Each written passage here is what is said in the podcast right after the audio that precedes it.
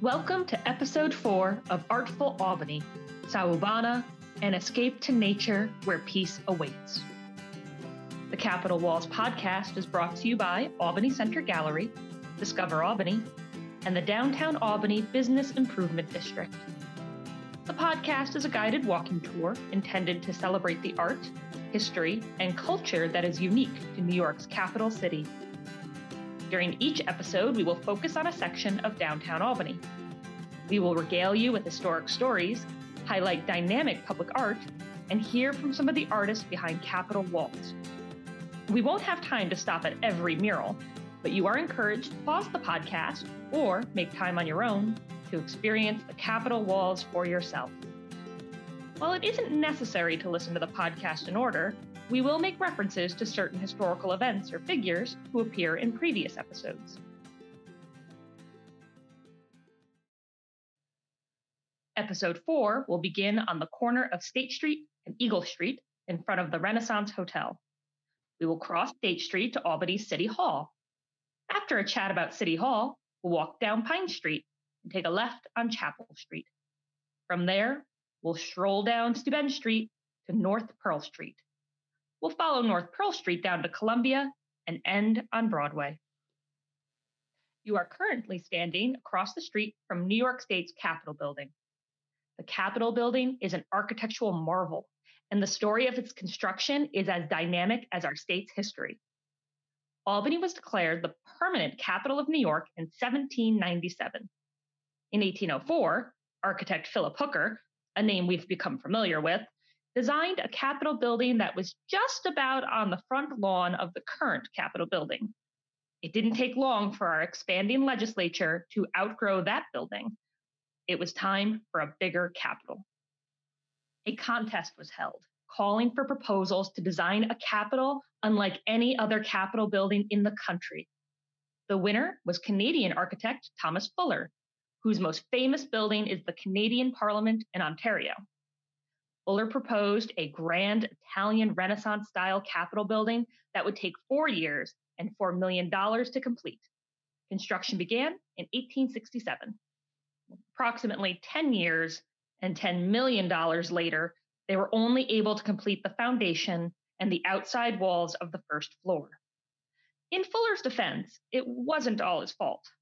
The soil on top of State Street is clay like. It's difficult to create a secure foundation, also, remember, it's 1867, and we're dealing with 1867 technology. The construction for the materials would have been sent by boat traveling the Hudson River, which is located just beyond State Street Hill. There were no cars, let alone dump trucks, to transport the materials from the bottom of the hill to the construction site. Horses would have painstakingly pulled the materials up from the river to the top of the hill. It was a laborious process. While these early delays appear to be justified, alas, Thomas Fuller was fired.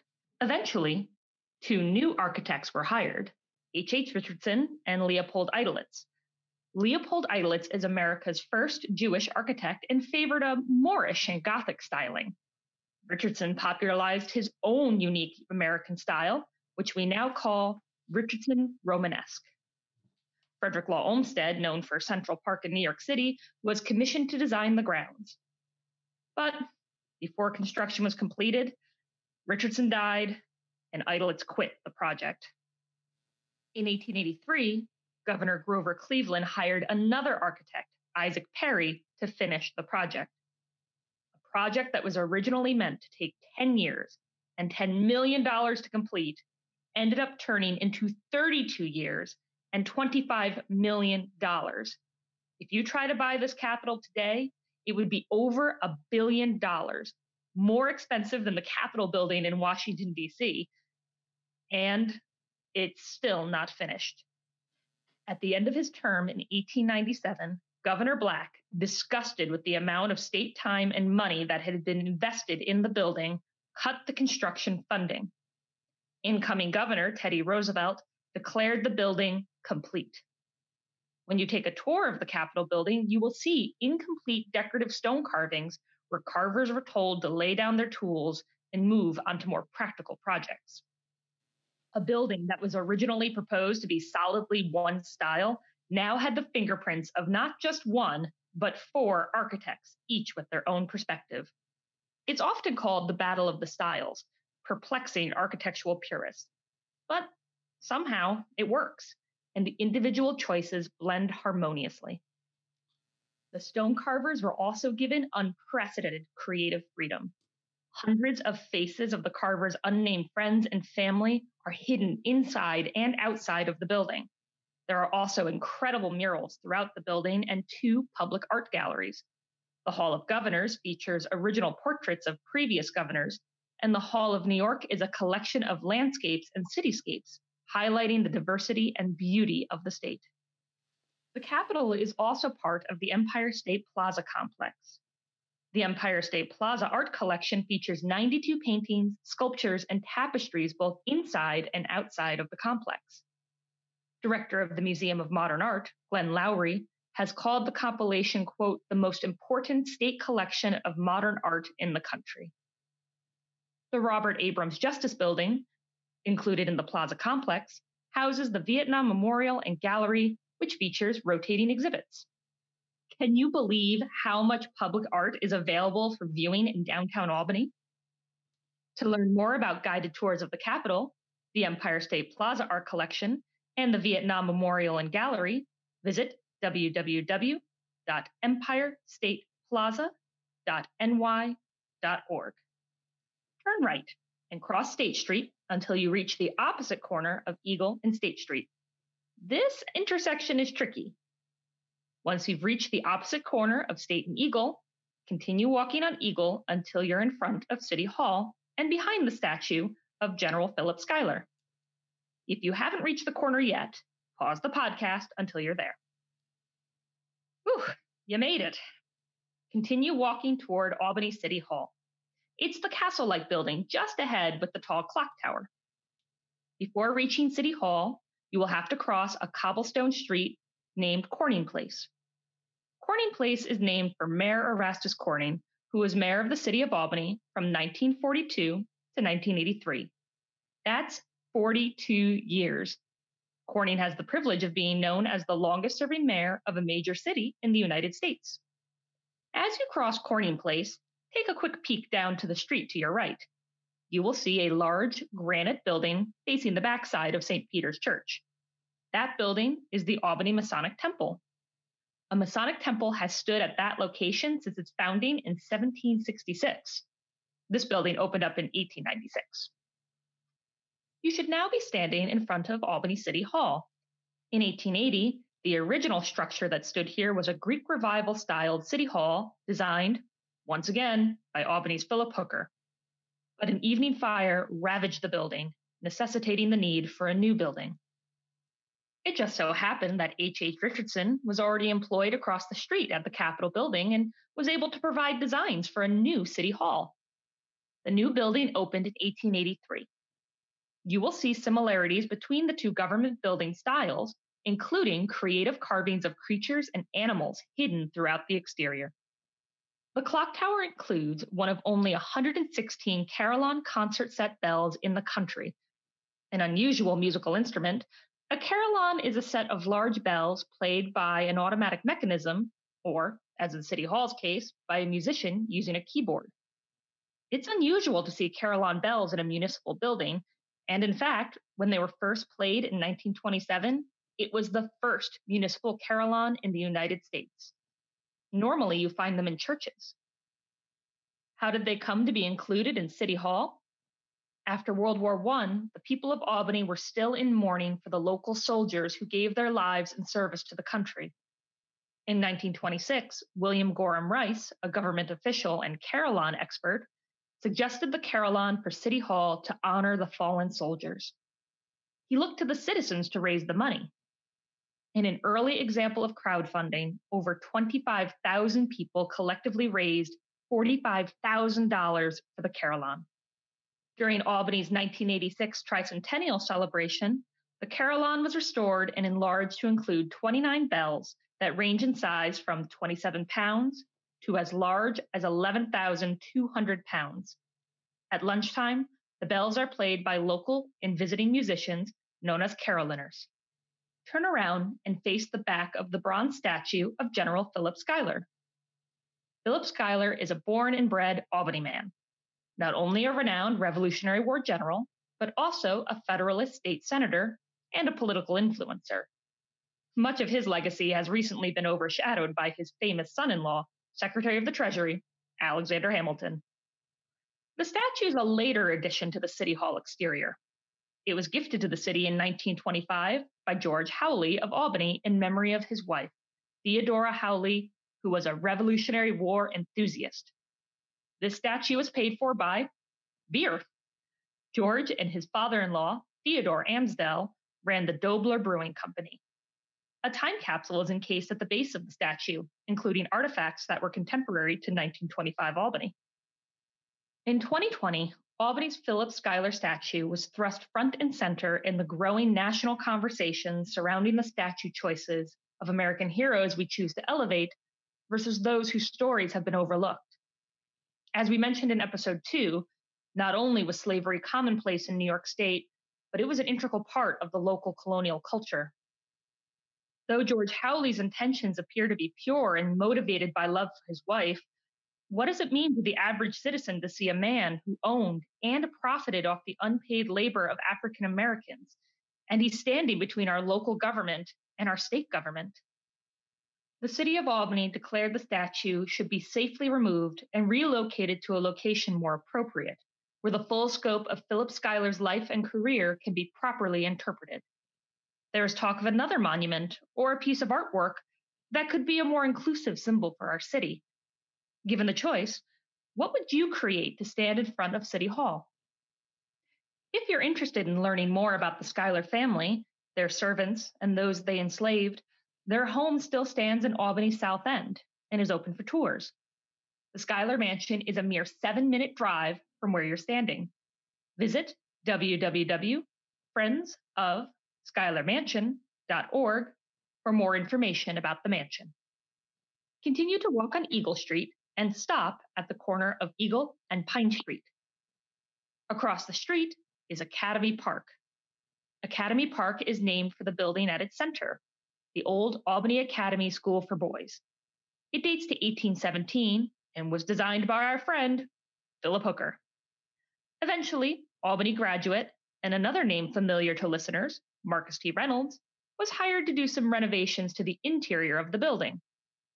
The original weather vane to this building is on view inside the Old English pub at the Quackenbush House. Remember that building from episode one? A famous attendee of Albany Academy includes author Herman Melville. Albany Academy moved to their current location in the 1930s. The building is now occupied by the Albany City School District. Depending on the season, you may or may not be able to look through the trees in the park to see a statue in front of the original Albany Academy building. The statue is of Academy graduate and science teacher Joseph Henry. In 1826, while teaching at Albany Academy, Joseph Henry would conduct experiments in the building with magnets. He discovered magnetic induction, paving the way for inventions like the telegraph, the electric motor, and the electric doorbell. A unit of conduction called the Henry is named for him. There's a historic marker in the park that reads, the birthplace of modern electricity. Directly across from you in the park, you will see a statue of a man relaxing on a stone bench. Meet philanthropist Lewis Swyer. Swyer owned a construction company and sat on various local charitable and cultural boards. Swyer was a champion for the arts and saw to the creation of the Saratoga Performing Arts Center. One of the theaters in Albany's iconic Egg Performing Arts Building is named for him. Turn around and look to the white Greek Revival building to your left. You're looking at the New York State Court of Appeals building, the highest court in New York State. Fellow New Yorker Henry Rector designed the 1842 building. Next door to the Court of Appeals is the Albany County Courthouse, which opened in 1916. Let's start making our way down the hill cross Pine Street to the opposite corner of Eagle Street. Then begin walking down Pine Street. You will be approaching St. Mary's Roman Catholic Church. look at the top of the bell tower to see the angel Gabriel triumphantly blowing his trumpet.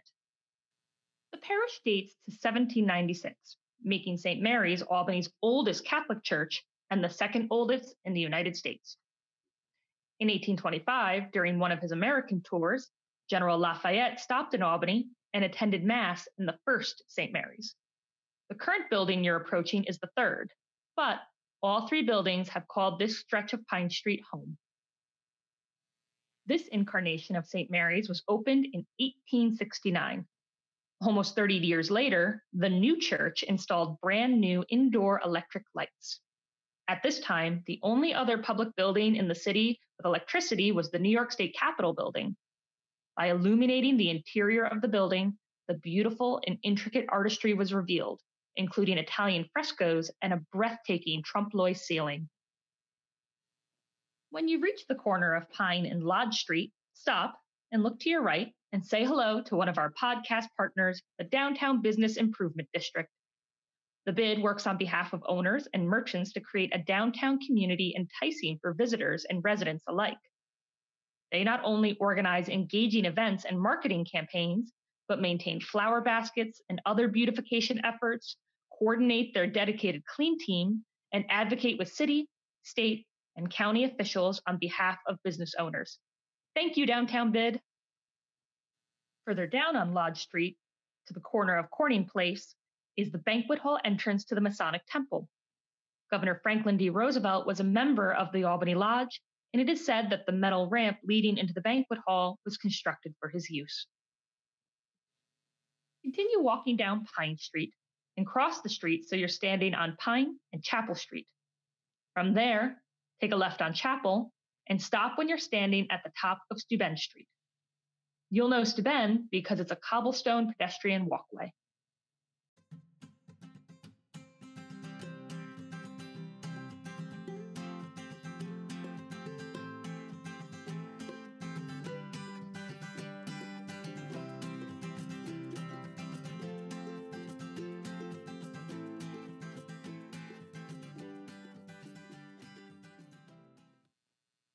Begin walking down Steuben Street. Steuben is named for Baron von Steuben, Inspector General and Major General of the Continental Army in the American Revolution. As you walk down the cobblestone path, look to your right and see the recently renovated Steuben Place apartments. Constructed in the 19th century, the apartment building features 29 studio and one and two bedroom apartments with luxury appointments, original details, and fantastic views of downtown Albany skyline and architecture. Approaching on your left, you will see the former Steuben Athletic Club. The former Steuben Club is part of the building that starts on Steuben and faces North Pearl Street up ahead. Albany architects Fuller and Wheeler were inspired by Richardson's Romanesque style when designing the building. It opened in 1887 as Albany's first YMCA and included one of the country's first indoor swimming pools. Fuller and Wheeler would later become the national design experts for YMCA buildings. In the early 1890s, the YMCA team from Springfield, Massachusetts played their first away game of the newly invented game of basketball at the Albany YMCA. It is likely the first time basketball was played outside of Springfield, Massachusetts. You should now be standing on the corner of North Pearl Street and Steuben Street. Using the crosswalk, Carefully cross to the other side until you're standing in front of Pearl Street Pub. By the end of the 19th century and well into the 20th century, North Pearl Street was Albany's premier shopping district for large department stores. Names like Whitney's, Myers, and Flah's were household names for Albany residents. The Pearl Street Pub was once F.W. Woolworth's, a 5 and 10 store. However, in the late 1960s and into the 1970s, the popularity of retail shopping in downtown was falling out of favor. Attention was being turned to the suburbs and indoor shopping malls. Since then, Albany's downtown has reinvented itself. Not only is it a destination for retail shopping, featuring shops like Fort Orange General Store on Broadway and North Pearl's B Lodging Company, but there is a plethora of restaurants throughout downtown that would satisfy even the pickiest of eaters. Keep an eye out for Restaurant Week in the spring, where downtown restaurants offer special menus at a reduced rate. Most of the time, we encourage you to look up to catch all the beautiful architectural details often missed when we aren't paying attention. North Pearl Street will be no exception, except this one time. Look down toward the street and see if you can spot the historic plaque on the sidewalk. The plaque marks Pearl Street Pub as the former home of Governor DeWitt Clinton. The current governor's mansion is on Eagle Street and has been operational as the governor's residence since 1875 when the state purchased the building. Before its purchase, the state had to rent a different residence for each incoming governor. Begin walking right on North Pearl Street toward Columbia Street and stop when you reach Columbia Street. You'll be walking towards the sign that reads Lodges. As you walk, look to your left to see the development of the apartments over the old YMCA building and the former Steuben Athletic Club. On this same block, you will be approaching the entrance to the old Kenmore Hotel. In episode three, we mentioned a man by the name of Adam Blake Sr. Blake Sr. was enslaved by the last patroon, Stephen Van Rensselaer III. Blake Sr. was known for his warm demeanor and remarkable style. Van Rensselaer saw Blake Sr. as a trusted servant, and an elder Blake would brag that he, quote, brought up all the children of the patroon and he, quote, dangled them upon his knee. He was granted his freedom in 1811 and found employment with political elite like DeWitt Clinton. He was a respected member of the Albany community and an active member of the Dutch Reformed Church. Adam Blake Sr. adopted a son, who he also named Adam Blake. Adam Blake Jr. inherited his father's flair for charm and style. As a young man, he worked at the Delavan Hotel on Broadway, which we'll be revisiting later in this episode. He took naturally to the art of hospitality and quickly rose to the ranks of head waiter. Blake earned enough to begin operating his own downtown restaurants and hotels, and his establishments quickly became some of the most desirable locations for the upper crust of Albany. Blake would hire African American men and train them in professional skills that would lead to future employment in other high class establishments. Adam Blake opened the Kenmore in 1878. The Kenmore was judged, quote, the most elegant structure on the finest street in Albany. When Blake died in 1881, he was the wealthiest African American in Albany and clearly one of the most successful entrepreneurs in the city. Upon his death, he was remembered as, quote, the man who never turned away a stranger or a neighbor in need. Starting in the 1920s, the Kenmore Hotel was operated by Bob Murphy, under Murphy's tenure, the hotel and the newly formed Rainbow Room nightclub was an attraction for flappers, bootleggers, and traveling musicians. Reportedly, talent like Frank Sinatra, Duke Ellington, and Sophie Tucker made appearances at the nightclub. The most infamous patron was local gangster Jack Legs Diamond, who famously spent his last night partying at the club before meeting his mysterious violent demise at 67 Dove Street uptown.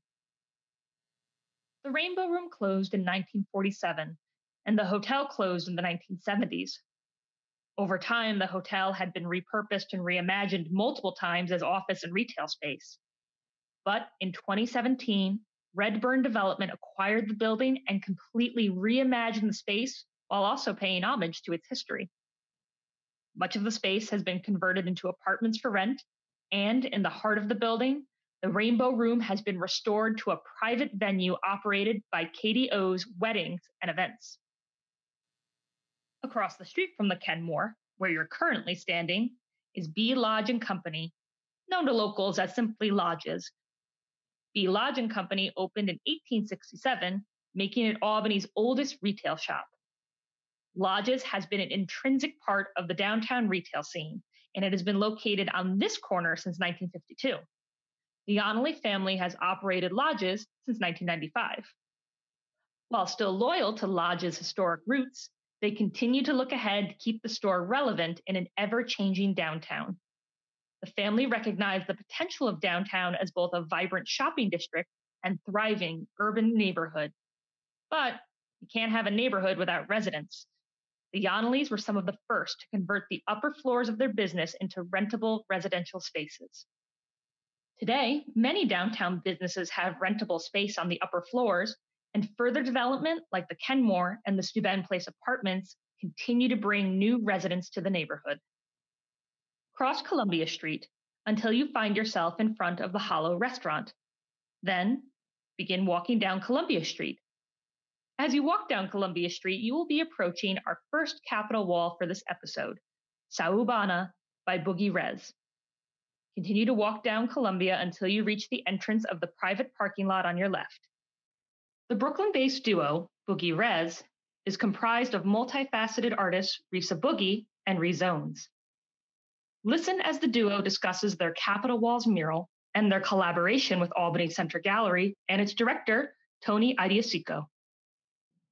Hi, how are you guys? This is Boogie Rez. Boogie Rez, I don't know what to do with my name. Thank you for having us. Um, yeah, so we were very honored to be given the space and the opportunity to be able to create Saubona. Saubona! Uh, with Albany Center Gallery and Albany Barn and all the incredible people that was involved in the project. Yes. Um, Tony actually gave us a holler during summer, I want to say. I'm sorry, I'm so off on my times. But um, yeah, we were in our studio at World Trade and he gave us a holler through Instagram and he's like, Are you interested in doing a mural? I'm like, yes.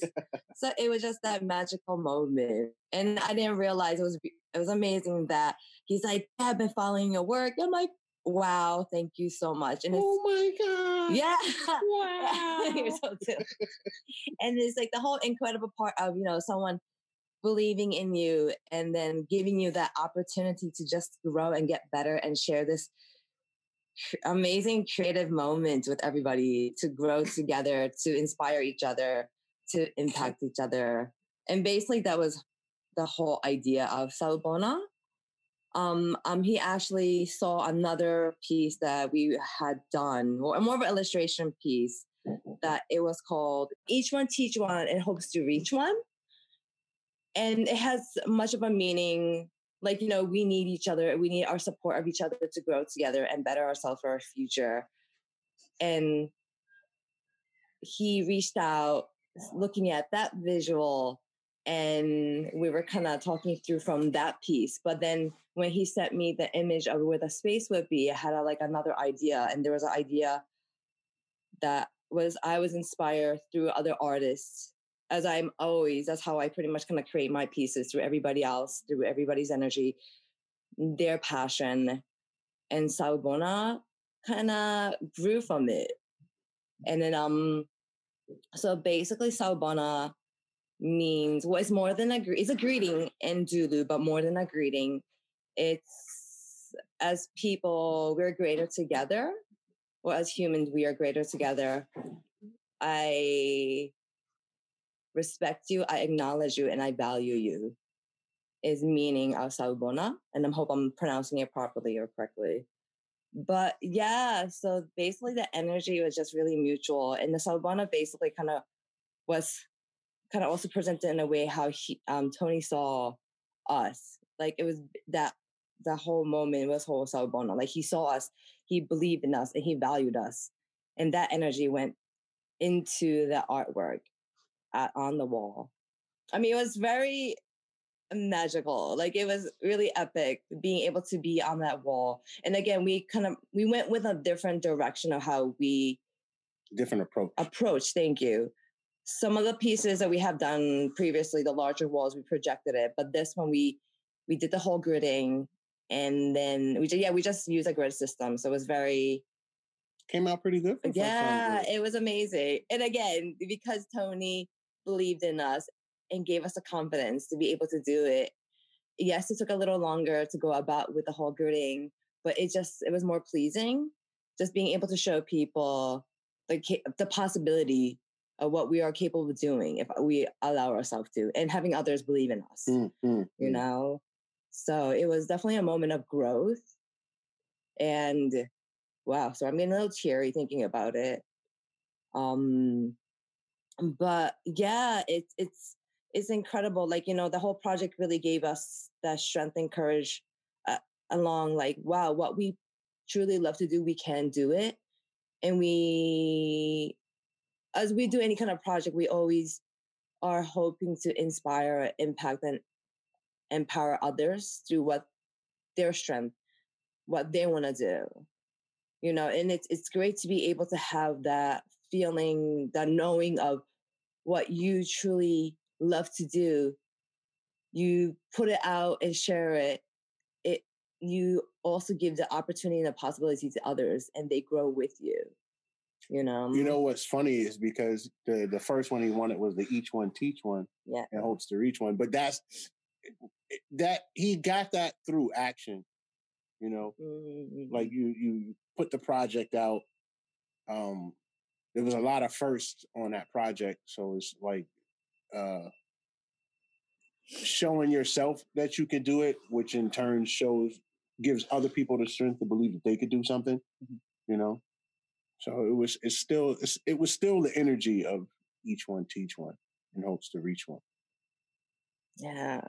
And then and then being there, like the people who in the community, like their strive to getting their business going and and together to keep growing through this crazy times. Mhm. And then like learning so much of each other.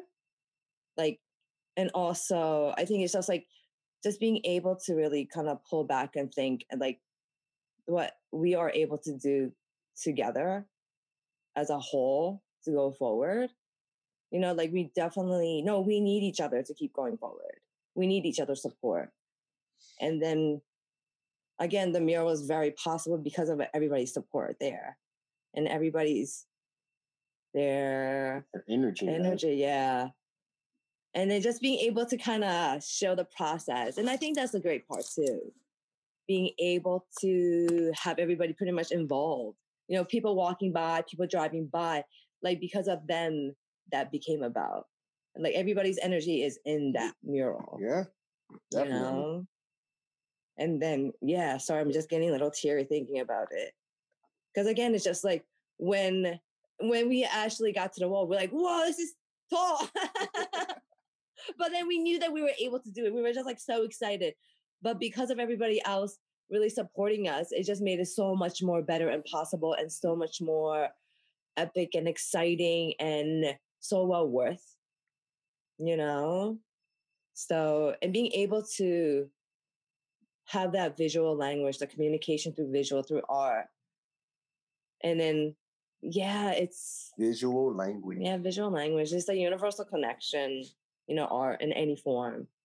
And then, so it's just like, it's, it's, it's grateful and so blessed to have people like supporting us through so many years and giving us the opportunity and like really believing in us. Giving us the opportunity. Yeah, and then giving us a platform to hear us, to um, share our our venture, and yeah, Yeah, at the end of the day, man, we're we're more the same than we are different, you know, and being having a way to to cr- um to project that commonality is what's really dope with the art, you know. Color, texture, space, all of those things they, they affect everybody, you know. So it's, it's really dope to be able to bring bring I bring an idea to life and have other people have it impact other people the way it impacts you. You know, that's kind of almost amplify like a giant megaphone, like amplifying your feelings out and having people receive and absorb those feelings and reflect them back is really dope. and I guess kind of talking about the artwork itself, um, like there's a lot of textile vibe to it, very organic. Like I, I really truly believe the growth of Earth is so. I mean, it's around us, you know, and like I, I, I love the way nature just kind of grow, and then the free form that they are. They, they always go towards the sun, you know, always going forward, and also like Forward and upward. yeah, forward and upward. And then with me, with the whole textile, like I'm always like the organic textile from like the Japanese to the African textile, like very into, yeah, I love my West African dance and then the drumming and the joyous that I get from being able to listen to the drum and take dance classes. Like I'm, tr- I guess in a sense, like kind of projecting that, like move your body, listen, do what you love to do, like listen to your body, listen to your gut, and go go at it.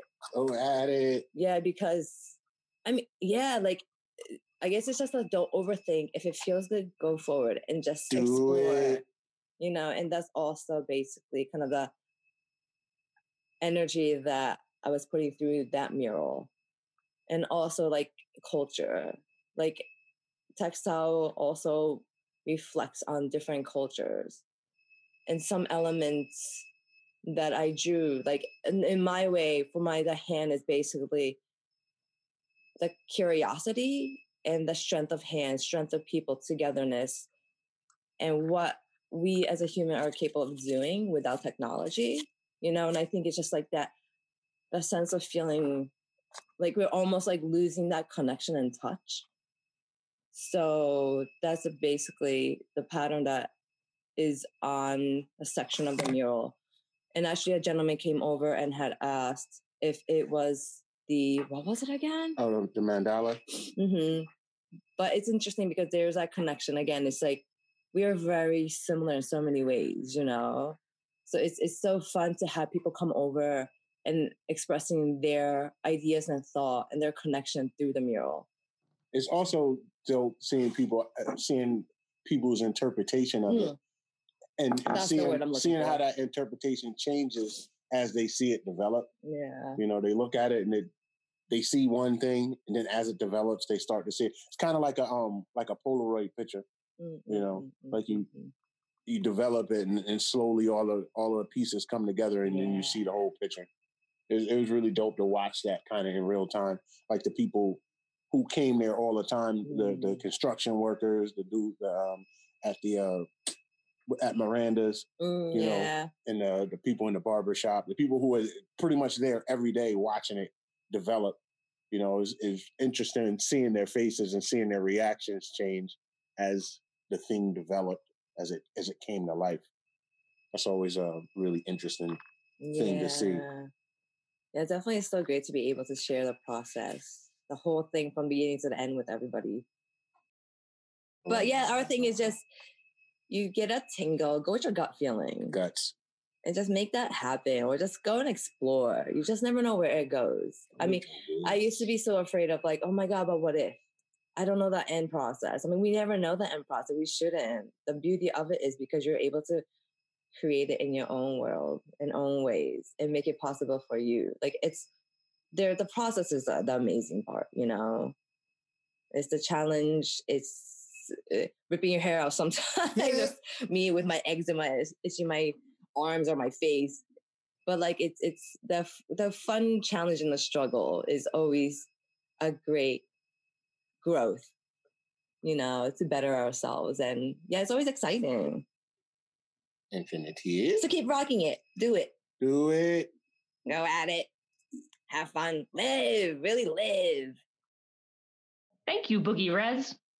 To learn more about Boogie Rez's work, visit www.boogierez.com. Continue walking down Columbia Street until you reach the corner of Columbia and Broadway. This park might look familiar. You've now returned to Tricentennial Park. We were here way back in episode two.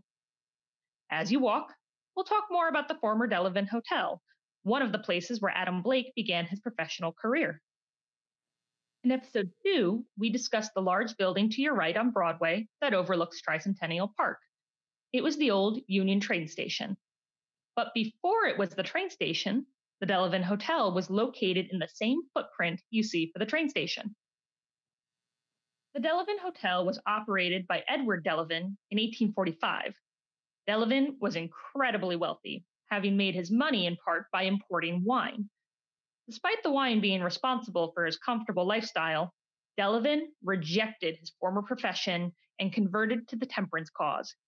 He became an active and vocal voice in the call for eliminating alcohol, founding the American Temperance Union. So strict was his belief, he called for the eradication of sacramental wine in religious services, a move that agitated even his fellow supporters of the movement. The Delavan Hotel began operation as a strictly temperance hotel though you can imagine the public support for this decision was cool. Reports of the travelers complying with the restrictions are mixed, to say the least. German immigrant Theophilus Roessle buys the hotel in 1850s, and the family ran the hotel until the 1890s. The Delavan Hotel was one of the nation's most respected hotels for nearly 50 years. Like many of the establishments we've highlighted, the Delavan Hotel attracted national notables, including Abraham Lincoln. When he visited Albany in 1861, he stayed at the Delavan, while, coincidentally, John Wilkes Booth was staying about a block down Broadway at the Stanwix Hotel. In the winter of 1894, the legacy of the Delavan Hotel was cut short. A devastating fire ripped through the hotel in the evening. 16 people were lost in the fire, the majority of whom were staff members, at least one of which gave his life alerting patrons to the fire. Pulitzer Prize winning Albany author William Kennedy features the Delavan Hotel fire in his novel, The Flaming Corsage. Turn left on Broadway and stop when you reach the parking lot on your left. We're on our way to our last stop. On the walk, take note of the building on the corner of Broadway and Columbia Street. This building dates to 1900 and was designed by Marcus T. Reynolds. It's the former United Traction Company, which operated the streetcar system in Albany. Today, it's used as commercial office space. Here it is, our final capital wall for this episode. This is Escape to Nature Where Peace Awaits by Jade Warwick, who works under the name Trash Kid Art. Hello, I am Jade Warwick, creator of one of the, I guess, second biggest murals in downtown Albany. Um, you'll see this mural on Broadway. The background to this mural is my love for nature. Uh, in this mural, you'll see a main figure, which is representing a Black woman, age, don't know, whatever age you see. Some people see say they see themselves when they were younger. Maybe it represents the uh, juvenile, like fun feeling, free feeling you had when you were a kid just running in the forest. Some say that this represents them now, to this day, just going out and exploring in nature and just relaxing and avoiding the city and just trying to take that true step away and try to find that tranquility. So on this mural, you'll see the main figure, a woman of color, surrounded by my favorite flowers, which are sunflowers, with a butterfly slightly resting on her hand, with a purple haze in the background, with a city faded out in gray. My uh, inspiration for this mural was mostly the political climate right now. I found that being an activist and being so involved in the community became a little bit draining and slightly traumatizing at points just because you really couldn't escape. You know, everywhere you look, there was some person trying to either harass you for wearing a mask or, you know, have all these, um, I guess, Trumpism stances. And again, again, just fighting that got exhausting. And I found nature to be one of those places of tranquility where you could really go out and avoid pretty much where society was kind of at right now in the political climate and just really get in touch with yourself. Get in touch with yourself, get in touch with nature, uh, maybe revel in things you never really got to think about because you're at that calm point. So that's pretty much why I did this mural. And it was 60 feet high, really, really big. It took um, Tony Iadicicco from the Albany Center Gallery, the director, and I on a lift, probably two weeks, some in cold, cold weather, some in windy weather, uh, two weeks painting, uh, helping uh, paint this ginormous mural. But I'm very, very, very proud of it. I'm very happy. And I like that the message actually, uh, the message actually connects to a lot of people. A lot of people said they felt the same way and how they feel like they should probably go back into nature and realize that you know that's a space that some of us overlook often whether it's just hiking uh, going into a park going into a meadow and just sitting by a stream for like an hour could be super super relaxing in ways that you can't even imagine so seeing this piece some people express that you know what maybe i should get out and you know go out and enjoy those spaces and enjoy that time alone without any technology or anyone around and just enjoying the naturalness around us. One of my favorite pieces and one thing that I love to do as an artist, uh, as my artist named Trash Kid, is work with colors. I've always found working with bright, intense colors really fun because I grew up um, being taught a, a lot about traditional art. I grew up taking a lot of courses and classes in traditional arts and humanity, which tends to be a little, um, you know, darker, a little darker contrast. It's not as bright, a lot of browns, a lot of natural colors. And growing up, I was like, why stick to those tones? So in my pieces, you'll find a lot of neon yellows, blues, purples, uh, burgundies, anything that is bright and eye catching. Another, uh, that's actually why I made this piece so bright because of the area that it's in. It's very gray. It's a downtown area where it's very gray, a lot of brick, uh, a lot of aluminum siding. So I thought this piece would add a nice bright pop, especially being like over 60 feet high. That would bring a nice bright pop to that area. And maybe in the winter, maybe it'll like maybe it'll make people less susceptible to uh, seasonal depression because we know in the winter it is just going to be white and gray. But uh, yeah, and so I guess that will be about it. Thank you, Jade. To learn more about Jade Warwick's art, check out her Instagram at trashkid underscore art. Thank you to our artists, Boogie Rez and Jade Warwick. We'd also like to thank our local historians who provided their expertise over the four episodes Jack McEnany, Craig Gravina, Lavada Nahon, Matt Millett, Matt Ham, and Paul Stewart. And of course, thank you for tuning in to the fourth episode of Artful Albany, Sawubona, an escape to nature where peace awaits. The podcast was made by generous sponsorship of Discover Albany, the Downtown Albany Bid, and Albany Center Gallery. The Capital walls are made possible by the Albany Center Gallery, Albany Barn, and the Albany Parking Authority. To see a listing of the Capital walls, please visit the Albany Center Gallery's website at www.albanycentergallery.org slash Walls. Learn more about exciting events in our area by visiting Discover Albany's website, www.albany.org, and the Downtown Bids website, www.downtownalbany.org. Want to learn more about Albany history? Check out the references we referenced when writing this podcast.